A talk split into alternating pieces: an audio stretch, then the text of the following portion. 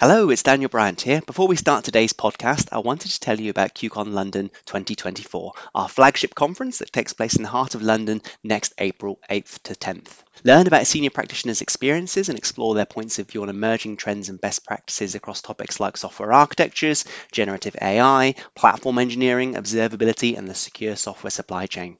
Discover what your peers have learned, explore the techniques they are using, and learn about the pitfalls to avoid. I'll be there hosting the platform engineering track. Learn more at Q Con London dot com. I hope to see you there. Welcome to the Architects Podcast, where we discuss what it means to be an architect and how architects actually do their job. Today's guest is Sid Anand, the Chief Architect and Head of Engineering for DataZoom. He's also worked at PayPal, Netflix, LinkedIn, eBay, and Etsy. It's great to have you here on the podcast, and I'd like to start out by asking you, were you trained as an architect? How did you become an architect? It's not something you decided one morning you woke up and said, today I'm going to be an architect. Yeah, that's a great question. And by the way, thank you for having me. I would say it happened organically. I think the title of architect was a bit aspirational for me, and I think it is for many other people. As a software developer starting out, I think there are phases of one's career. In the beginning, it's all about gaining knowledge and learning from your peers and seniors, right? And part of that learning experience is getting exposure to different problems. And I was lucky enough to start my career around the birth of the internet. I graduated in ninety-seven or so. I started off kind of in electrical engineering and then moved into computer science. And at that time, you know, the internet was taking off, right? I would say like ninety-eight, ninety-nine. And I had an opportunity to work as a software developer in a team in Motorola, which didn't do a lot of software. It was mostly a hardware company. And as I began learning, you know, at some point I decided to go back and get a master's and formalize a lot of the knowledge I needed to be successful in that job. I came out, I had a good foundation. I started working in Silicon Valley. I started working for a company that built C R M software, and I was in the systems team, and I focused on performance. I learned that there was so much to learn, especially at that time as so many new technologies were being developed, that I realized I was in the first phase of this career, and I didn't know how long it would last. And it turned out to last maybe fifteen to twenty years of drinking from the fire hose. I would just say I extended my college education by like twenty years. And every few years, when I felt the learning rate was dropping off, I would switch jobs. And at that time, you know, the cloud didn't exist, and a lot of the software packages that we used didn't exist. And a lot of things had to be configured kind of manually, and a lot of the sophistication in our systems didn't exist or in the software development lifecycle. So I got to learn a lot about how systems work and how software is developed, how to ensure reliability and all the other illities. And I gained an appreciation for that. And I learned from those around me and definitely from those more senior to me. And I would consider that the first phase of my career of just learning. At some point in my career, I decided or I wanted or I aspired to be the person leading others, because I felt I had gained enough knowledge about these systems that I aspired to be in a role where I could lead others and sort of own the entire system. And very early on in my career, I had this goal that I wanted to be a C T O. And in order to be a C T O, I had to see how three different companies build systems. And I felt like if I had at least three companies, and for me, those were eBay, Netflix, and LinkedIn, I felt at that point I could solve any problem because I would know how each of these worked in all aspects. And they were divergent companies focusing on different things. They had different verticals. They were in totally different verticals, but in the end, they were web companies. They all had different stacks to a large extent, and they had different ways of dealing with things, or they had different approaches to solving technical problems. And in each company, I actually rotated through at least three teams. So in each of those companies, I rotated teams to understand how the entire company worked. And so after leaving LinkedIn, I joined a startup, and I thought, okay, now I've got pretty good knowledge of how things work. And then I ended up going back to PayPal and finding out how a fourth company worked.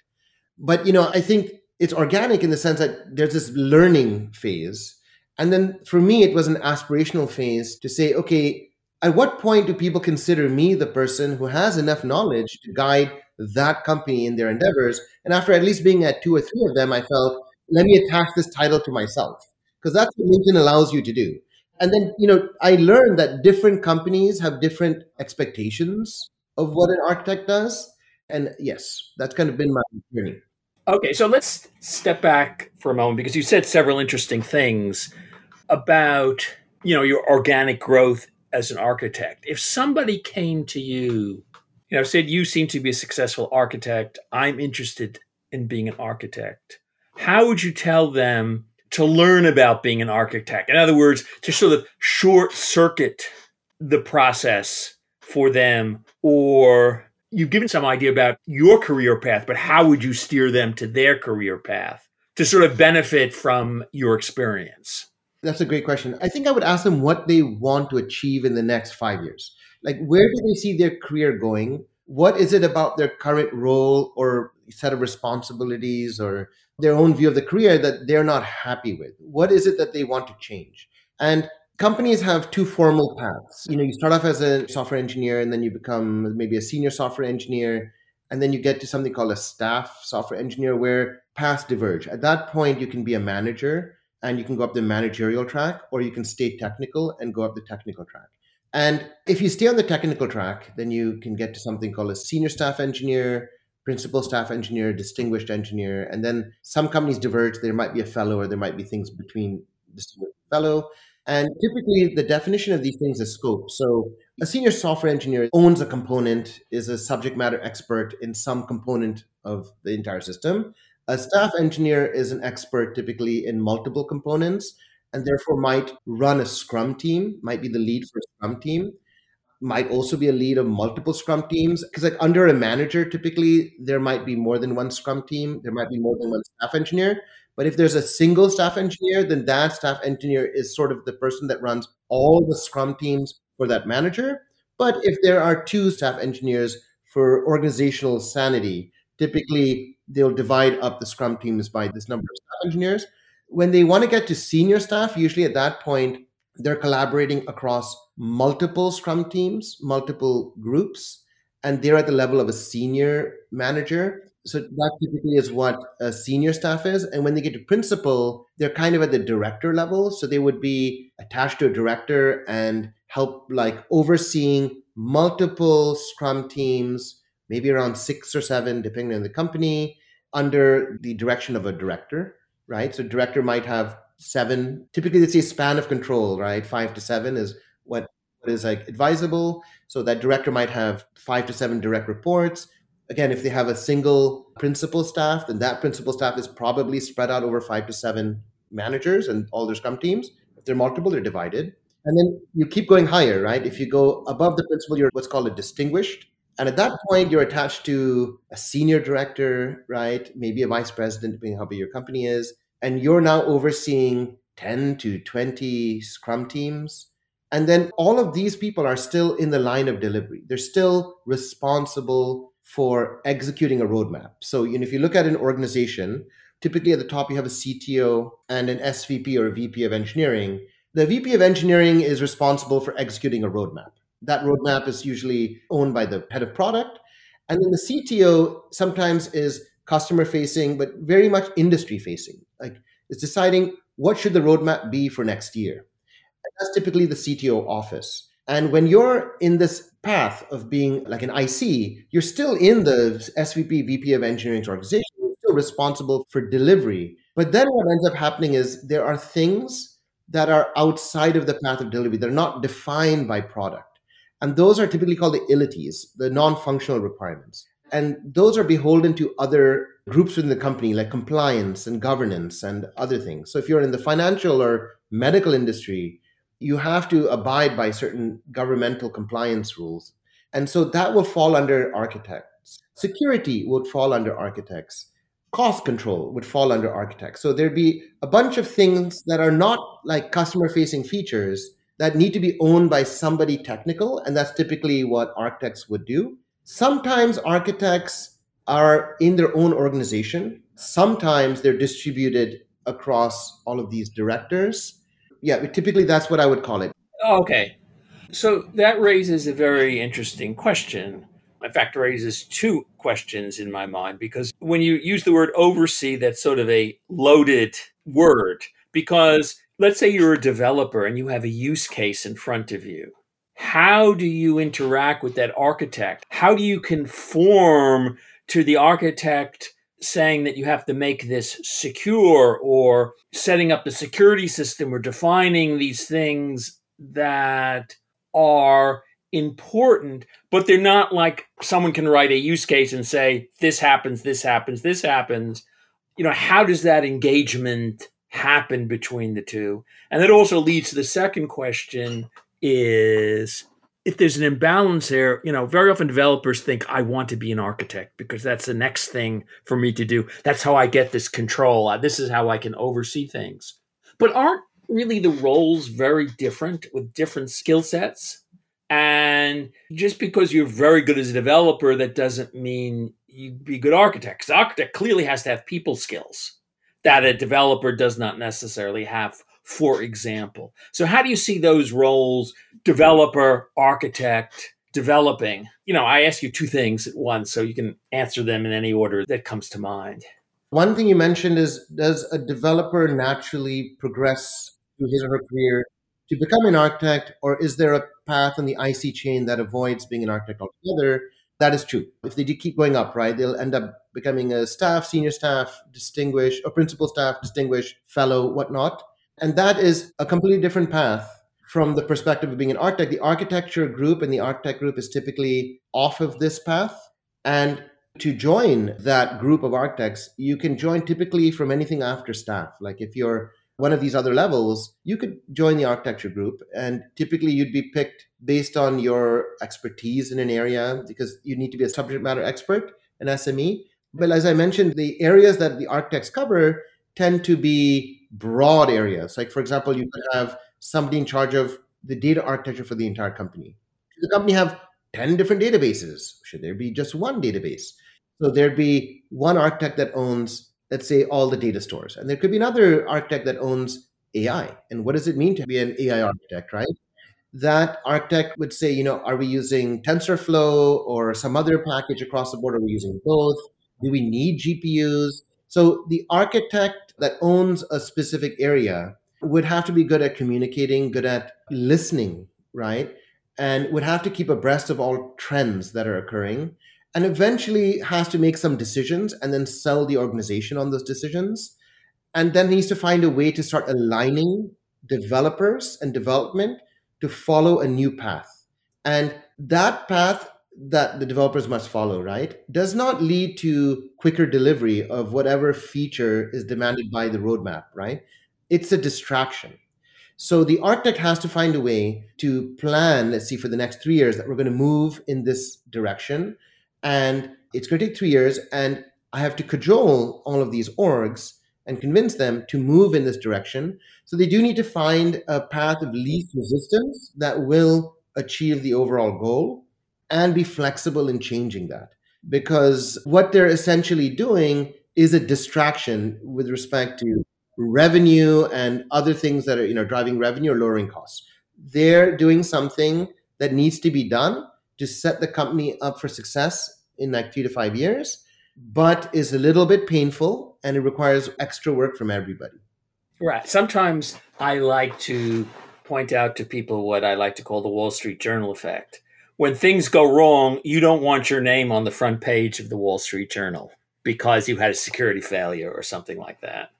And I guess you have to sort of motivate people in all kinds of different ways. It sounds very, very difficult to do because, again, you have to somehow come to an overlap between that use case and the direction that you see the company go. So it almost seems to be like you have to be as much an advocate as a technical person. In other words, you have to communicate the technical stuff to the management team to convince them that this is worth doing. And then you have to turn around and explain to the development side of things, why should we do this? It's a tremendous responsibility. Yes. And typically they don't do it on their own. A lot of companies have something called program management, and there'll be a set of initiatives for very large companies. The head of that business unit, let's call it a you know G M or whoever the you know head of engineering for a business unit in a large company would have a set of initiatives. And they might be twenty initiatives across the company that engineering need to deliver. Some of those would be new features and capabilities, things that customers would see, and other things would be things customers don't see, right? Like a move to the cloud is an initiative. Cut costs by ten percent would be an initiative. A modernize. Modernization is a big initiative every year. Modernize hardware, systems, whatnot, to be compliant with security and other policies, right? There'd be a set of initiatives, and then architects would be assigned to some of those initiatives. Other initiatives would fall under a director, or like a delivery group would own it. And then you'd have program managers that kind of own many of these and are tracking progress. And sort of the program managers are like the project managers or leaders that are making sure like progress is being made, but the how, right, is what's owned by the architect or the delivery people. That's the how. The why has been decided when the initiatives were prioritized. The what is also decided at that time, like what is our end goal? The how is, you know, the domain of the architects, and the when is the domain of the program managers. You mentioned, of course, all these initiatives, and this obviously evolves over time. So how do you stay current with all the things that the architect needs to know, or you guess that they might need to know? Because presumably when your director, your vice president comes to you and says, what do you think of X? You don't want to be, that's the first time you ever heard of X. So how do you develop this expertise of not only understanding what you need to know now, but to think about where you want to be in the future, what you need to know in the future? Right. That's a great question. I think the concept of servant leadership is very important for anybody who's in any type of leadership role. The higher up you go in an org, or at least in terms of visibility, the greater your visibility, the more you need to listen. And there's this, you know, the wisdom of the anthill, right? There's some engineer in some delivery team, scrum team, that is working hard on a problem, and he or she have done research, they might have expertise in the field, and they're going to have a more informed opinion about how something should be built. They may not have the confidence to convey their opinion. They don't have the podium where they can convey to a large audience. And I think that's the biggest problem in most large companies. Sometimes they try to fix this by having internal architecture summits. Then there's this bias there where the architecture group invites people to speak at the summits. And so there's already a bias of who people already know. And sometimes people are invited based on other reasons that are not purely meritorious, right? So I feel like architects have to spend time with delivery teams. They have to listen, they have to learn, and then they have to kind of aggregate this knowledge, take whatever additional context they have, and then write it up in some sort of strategy document or position paper, share it widely with the leaves, right? And encourage the leaves to comment, not the managers and not the directors. Because unfortunately, what happens in large companies is that people think about their bonus and their promotion and maybe even keeping their job. And typically, their circle of peers are the ones that rate them. Yeah, I think that even happens in smaller companies, because once you get, you know, beyond a certain core, you have this problem even in small companies. Yes. And the mistake is that the greater visibility, higher up you go, your peers are as uninformed as you are about on-the-ground technical issues.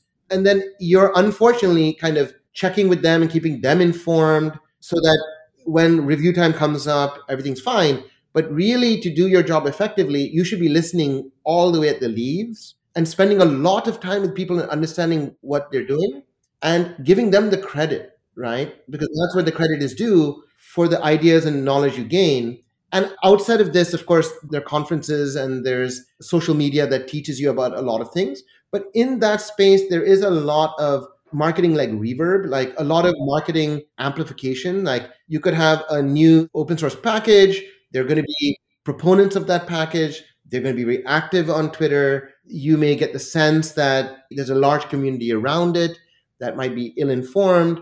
Really, what the architect should do is gain their knowledge from the anthill itself. And it's fine if they get other sources, but they should always check that with the people building the system. Right. Of course, there are certain disruptive technologies like the cloud for one, client server was another, and organizations may be very resistant to this type of change. So it would seem that you need to balance what you hear internally with what you hear from the outside. And I presume the architect has to develop some reliable outside channels, whether it's, you know, plug for QCon or whatever technology they want to find out about. They have to find these neutral sources outside. That's true. You can always find out like emerging trends, like QCon and other practitioner-like centric conferences provide a way to learn about emerging trends. But, you know, the larger your company, the greater the possibility that they're way behind anywhere near the emerging trends. And if the architect solely focuses on what's shiny and cool, because maybe he or she wants to put their stamp on having brought that capability or technology to a company, they also have to think about what's right for the company and how does that impact the engineers who have to migrate to this and to build it, right? Of course, everyone wants to be on the cloud. Everyone would be very happy and productive on the cloud. You know, there's a certain set of people at the company that have to manage costs, and that's a big concern. And typically, maybe that generates F U D in the company, right? Oh, it's going to cost too much, and how much will it cost? And that's a deterrent. And then you get into an endless cycle of who actually makes this decision and owns it, and it never moves. And some companies say, we're going to move. Here's a timeline. We're just going to do it, and we'll manage costs as we move forward. And I think that's a more progressive way of making a very big change at a company. Right, because the history is littered with companies, some of which will be able to adapt, and some of them who are not willing to adapt, and in the end, they go out of business. So there's clearly a very delicate balancing act. And based on what you're saying, it seems like the architect is at the center of that, because the architect can see further and is responsible for more things than a developer or even a manager that's focused on their day-to-day responsibilities. Yes. And, you know, while the term architect is glamorous, I feel like the job is definitely not, right? It is very much, what do you call it? Like when you do something, it's very painful, but it's like a labor of love, right? It's a sort of a labor of love, because when you're a staff, you're in the delivery chain, you have resources, you're attached to a manager. You can convince that manager or that director that this is important, and then he or she will corral the resources and marshal what you need to get to achieve it. An architect sits outside of this chain, has no dedicated resources, has to gain the trust of a lot of people, starting at the leaf level, has to start like a whisper campaign, right? That enough people have to be excited about something for it to change. That is, you know, a very tough job. It's a labor of love. And ideally, there's no, I think this also happens, there is no fame or gratitude attached to getting it done, because at the end of the day, the team that delivers it will gain the promotions, right? So the architect is doing something he or she believes in, is good for the company, and also good for all the teams that are adopting it, and can somehow corral them in some way, urge them and convince them and influence them to join them on this journey. Well, it's an old saying that it's amazing what you can accomplish if you don't insist on taking credit. Yes, that's actually very true, right? An idea that is popular is an idea owned by many people. And I think the more people you hear talking about something and maybe taking credit for it, that's how you know your idea will take hold. And then you're being a successful architect, not even being the voice behind it, enabling others to be the voice behind it. So I've asked you a couple of questions about sort of being an architect in general. And now I would like to get a little more personal to sort of ask you, you know, what I like to call the architect's questionnaire. For example, what is your favorite part of being an architect? I would say it's just exposure, right? I love learning. And as an architect, you will be exposed to everything in your domain. Right? Assuming you're an S M E architect in the domain, you'll be exposed to everything in your domain. So it's an amazing way of just learning about the capabilities. You'll be attached to some area for a period of time. So you have this view of, here's what our company needs, here's what the industry offers, here's some new emerging players, here's some decisions I've made, here's like a path to adoption. Here's my challenges with adoption. You learn a lot about yourself. You learn a lot about organizational communication and persuasion, influence. It's a tremendous opportunity to learn. That's what I love. And of course, no job is perfect. What is your least favorite part of being an architect? I think one tough aspect of being an architect is possibly the feeling of isolation, right? As an architect, you own an area. You're expected to be an adult, right? A leader. You're a leader, right? Leaders tend to be kind of lonely, right? You don't have a team. You have a series of groups and organizations that you work with. That can be a little bit tough. And maybe if you're part of an architecture team, you go to lunch together, you have this sort of camaraderie. But, you know, the more senior you get as an I C, you tend to feel this isolation. And that can be quite crippling if you're not prepared to deal with it. Yeah, I think it's a personality thing. And I think it's, you know, as a developer, you'll have to put your headphones on, listen to your favorite music, code away for four hours. As an architect, you should really enjoy working with people, walking the floor, meeting people, saying hi to them, because at the end of the day, that's what you gain. It's sort of the happiness from meeting people. That social aspect is maybe the big positive feedback you get. Right. So along those lines, is there anything, you know, creatively, spiritually, or emotionally about architecture or being an architect that really appeals to you? So, you know, I'm the chief architect for a startup company that I work at right now.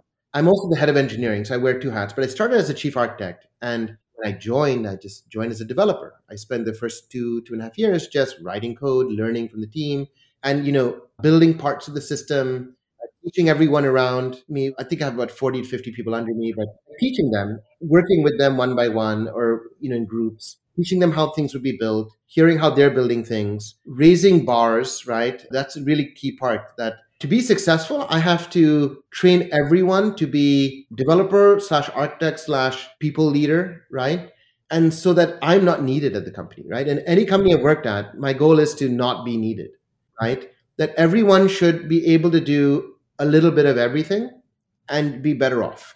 So I typically have a path for everyone, right? That if you started off as an operations person, you should start writing scripts. If you're a script writer, start writing applications. If you're an application writer, start writing software infrastructure. If you're a software infrastructure person, start doing something more complex. Everyone needs to go up that path, and everyone needs to be exposed to education. Like, I will send teams off to learn things, right? Because unless teams are improving, the company is not going to improve. So a large portion of time goes into training and people learning and pushing their boundaries. And it should feel like a fire hose. They should feel like they're extending their college experience to a large extent. And I feel a re- reward from seeing that. It almost sounds like, and perhaps I don't want to put words in your mouth, but there was an old T V program in the United States. And who was that masked man? In other words, you know the architect was there, but their personality does not come through. It's the effects of what they did that matters. Is that a Lone Ranger reference? It may be. It may be. It may be the Lone Ranger. You know, who was that masked man?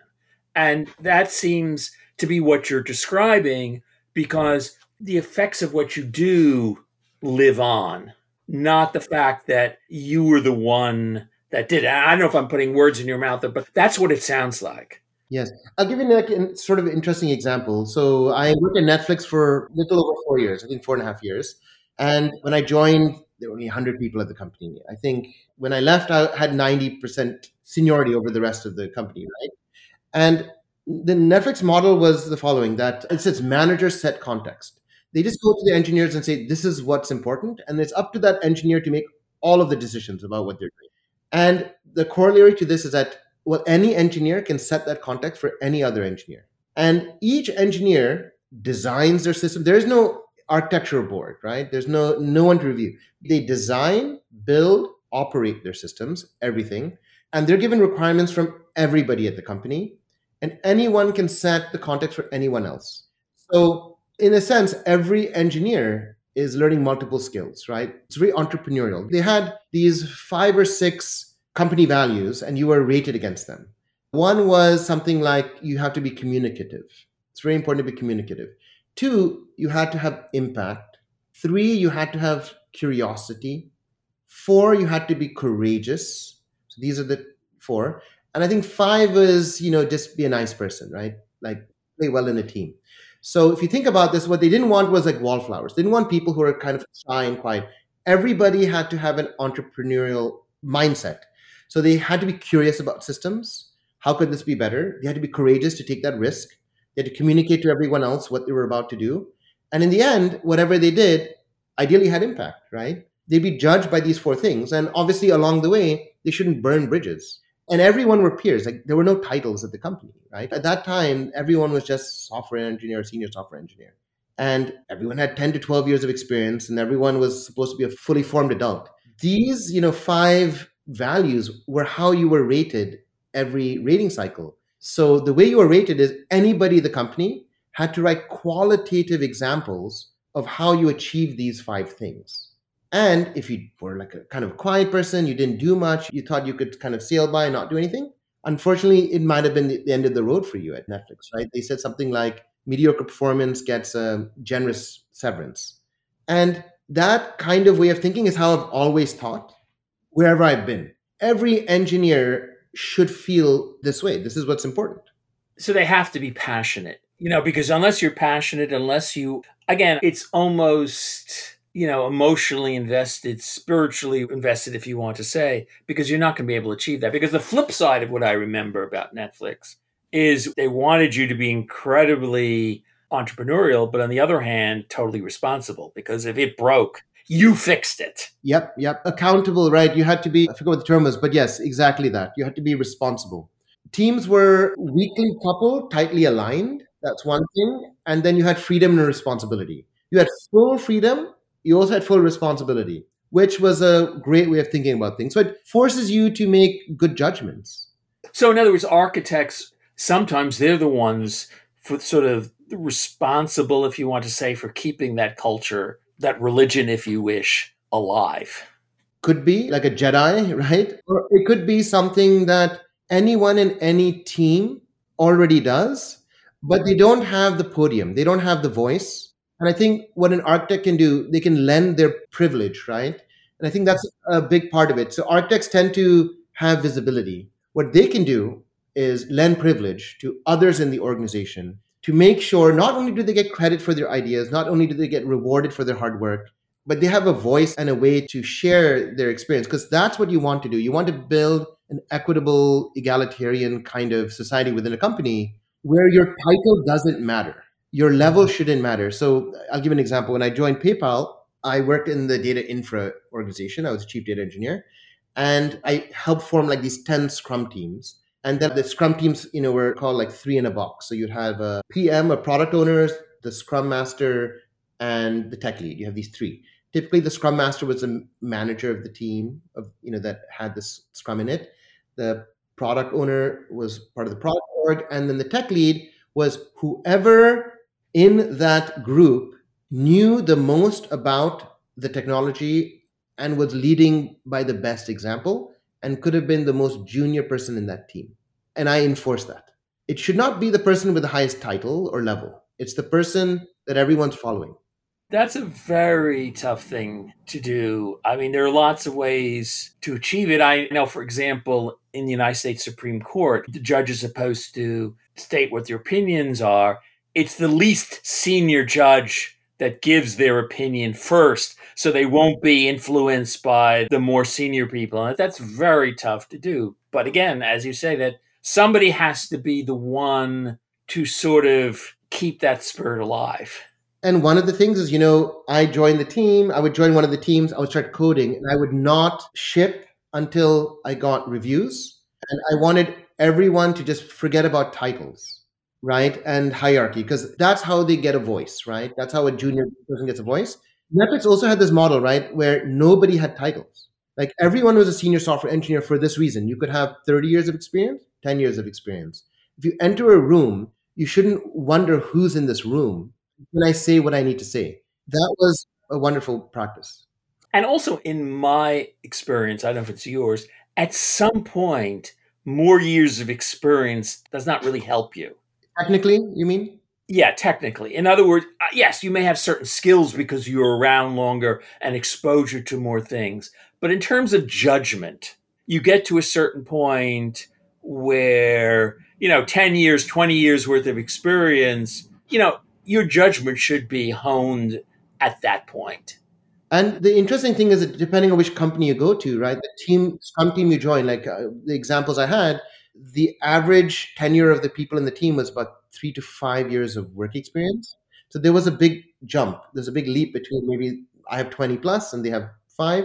So judgment played a big factor. Innovation, actually, you could say, comes from the youth, right? So they're the most innovative. They have many new ways of trying things. And then the judgment is something you gain with experience and time.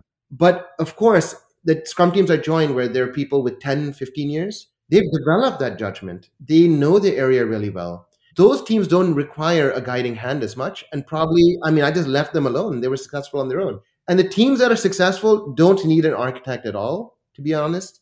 And, you know, it's something that you see, I think, psychologically at big companies, you know, sort of like they say, success has many fathers and failure has none. You see that all the time, right? A project that's doing really poorly is actually the one that needs the architect. And once it succeeds, you'll see a lot of people want to be a part of that team. That's a time for the architect to leave because, you know, it's a success.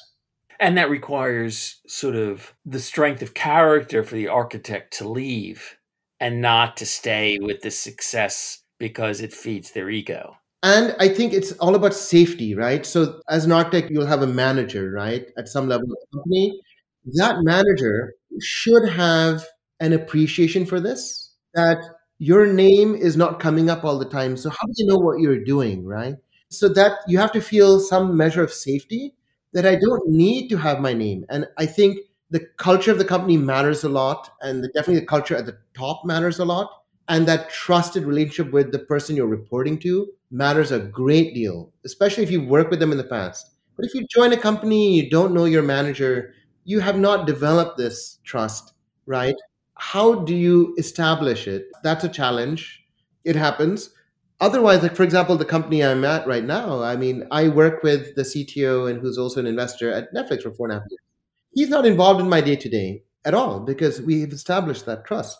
So on a more personal note, what is it about architecture that you love and what about it that you hate? Architecture, not the role, right? Yeah. Honestly, I love working and learning from others who build software architecture. And I think the fundamentals haven't changed at all, right? You always talk about performance. You talk about availability and scalability. I think those set of things have not changed. Technologies that implement them have changed, but the rule book that we use to assess whether technology is doing what it should is informed by our experience and not by the A P I documentation of that technology. And what I find today is people without that background will look at a technology, maybe it's in Kubernetes or some service mesh thing, and they'll say, here's what I can do. And I provide the insight of, here's what you should be able to do. And I don't need to be an expert in that technology. I just ask them, here's what you should be able to do. And then they will mention, I cannot do this with this technology. And then I say, that's a problem. Because you should be able to do this. If you wrote this yourself, if you can imagine that this is how it should work, this technology should do that, especially in distributed systems, fault detection, retries, all the stuff around this.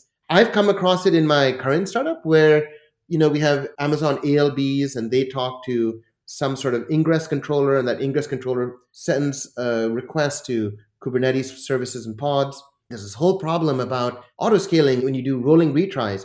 How is the connection and experience managed for the customer? When it's graceful, you expect there to be no interruption at all to a customer, right?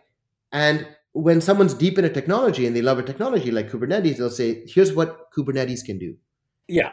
But presumably from the architect's point of view, your statement of this is what it should be do comes from your understanding of what the customers want, what the business requirements are.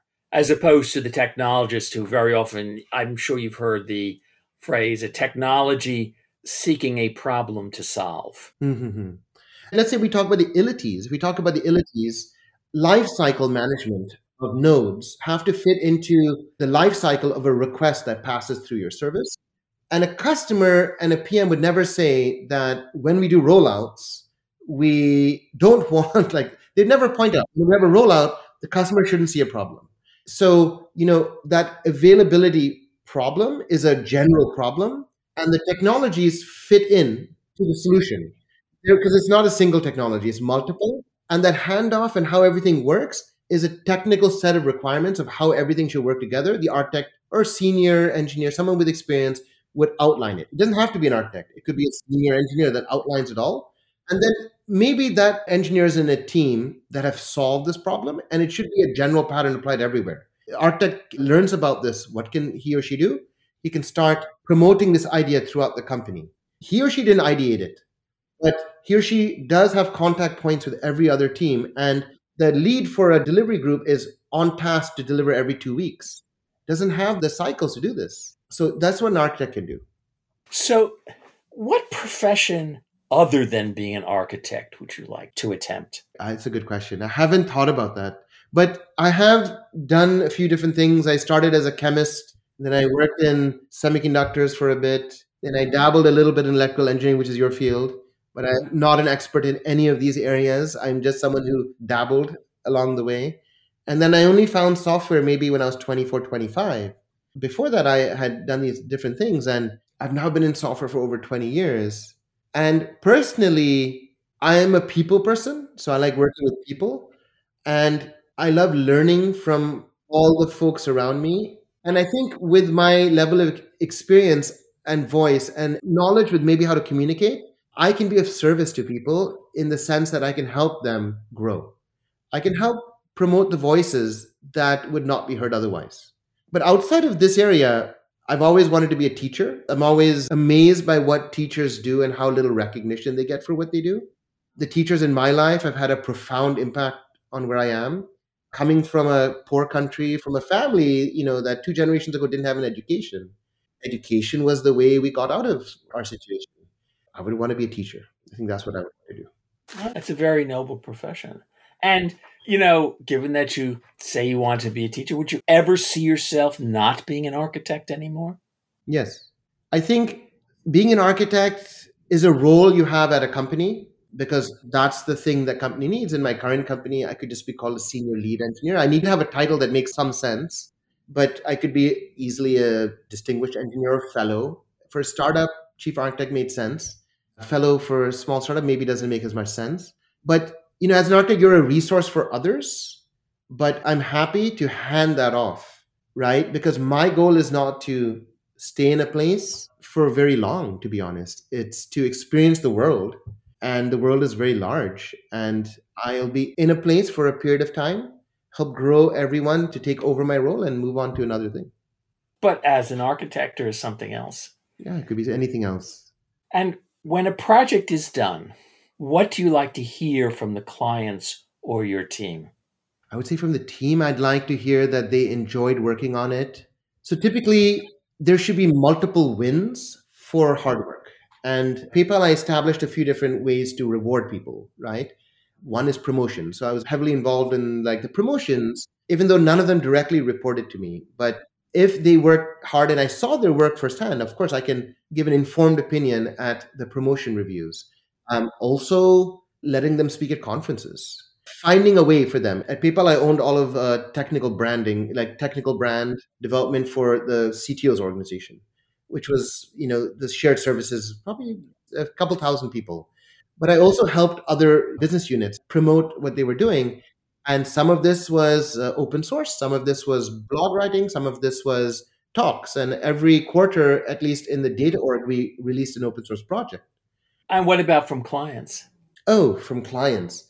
I'm usually not in the path of clients, right? The clients, they have their line of communication with the manager, the product owner. I'm just sitting in. Yes, I think having clients co-present at uh, quarterly reviews with the delivery team is a really good success story. It's a good way for everyone in the room to understand how it impacted the client. Just having the delivery team say we launched project X Y Z doesn't mean much unless you have the client saying, here's how I use it. This is how it's made my life better. And that is a practice we adopted for our quarterly reviews. To sort of wrap things up, Is there anything that comes to your mind that you would like to say that I didn't ask or didn't come up? No, I think you've covered everything. You know, I give mentoring advice to a, a series of people, and often people ask me, how did I become an architect? And one thing I've followed in my life is follow your interest and your passion. Follow your interest and passion. Don't stay in a job too long because you want to be promoted and you think that external affirmation of your effort or value means anything. Keep learning, contribute where you can, right? And don't worry about promotions. Don't worry about your career. As long as you follow your interest, you'll succeed eventually. That's all that matters. Well, this has been very interesting. I thank you for spending some time, and maybe we'll get a chance to do this again sometime. Thank you for your time, Michael. I appreciate it.